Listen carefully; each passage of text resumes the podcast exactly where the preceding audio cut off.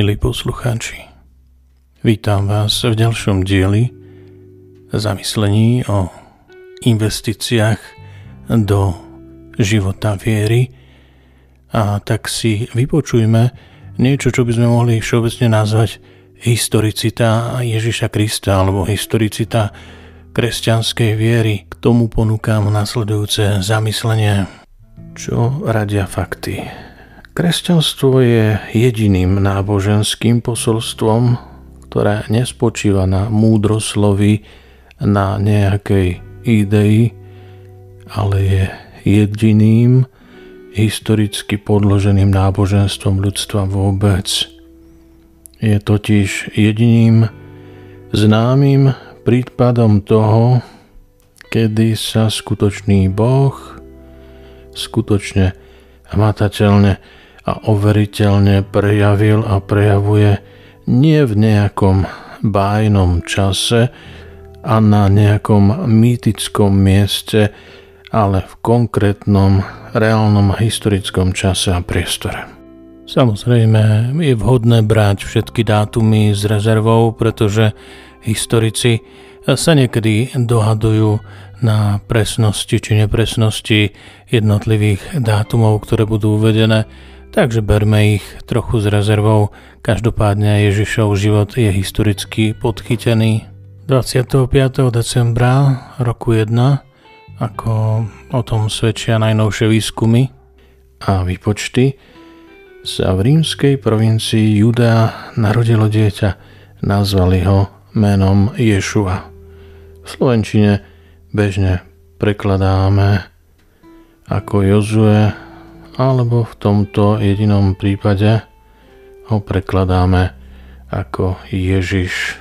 V roku 30 po Kristovi mladý Ježiš navštívil známeho proroka Jána Krstiteľa a nechal sa u neho pokrstiť.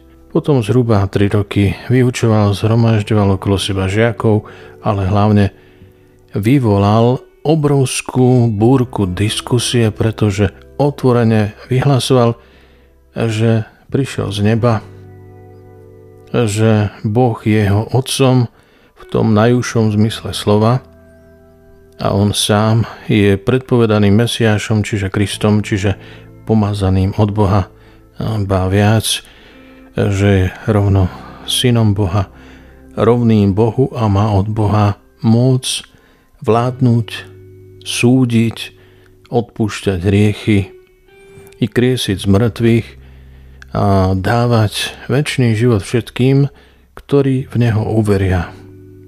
Potvrdzoval to zázrakmi, ktoré boli jasné a nepopierateľné. Tí, ktorým sa to nepáčilo, ho však podozrievali, že tieto skutky koná mocou diabla a že svojou náukou zvádza ľudí preč od Boha a do záhuby.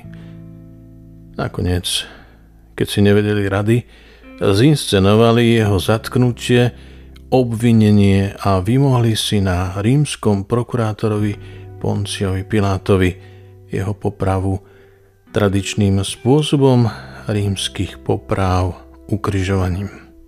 To sa stalo v piatok 3. apríla roku 33 po Kristovi. Večer toho istého dňa bol Ježiš mŕtvy a jeho telo uložili nabalzamované do hrobu a privalili ťažkým kameňom, ako bolo v Judei zvykom. Ježišovi odporcovia pre istotu ešte hrob zapečatili a pridali aj hliadku rímskej vojenskej stráže. Napriek tomu v nedelu 5. apríla v roku 33 po Kristovi na úsvite Ježiš vyšiel z hrobu, skriesený, baviac, premenený, oslávený, plný božského svetla. Ešte 40 dní žil so svojimi žiakmi, vyučoval ich a dával im pokyny, čo a ako majú urobiť vo chvíli, keď odíde, alebo v čase, keď už tu nebude medzi nimi – a nakoniec vo štvrtok 14. mája roku 33 opustil svet a vrátil sa k svojmu ockovi do neba. O 10 dní neskôr, v nedelu 24. mája, jeho nasledovníci zažili naplnenie tým istým Duchom Svetým, ktorý prenikal Krista a začali v jeho mene ohlasovať všetkým národom jeho posolstvo, Evangelium.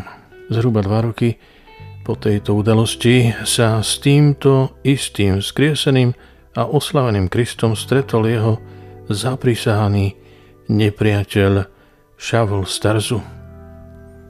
Žiak renomovaného rabína Gamaliela mimochodom práve počas svojej cesty do Damasku, kde mienil násilne potlačiť vzmáhajúce sa kresťanstvo.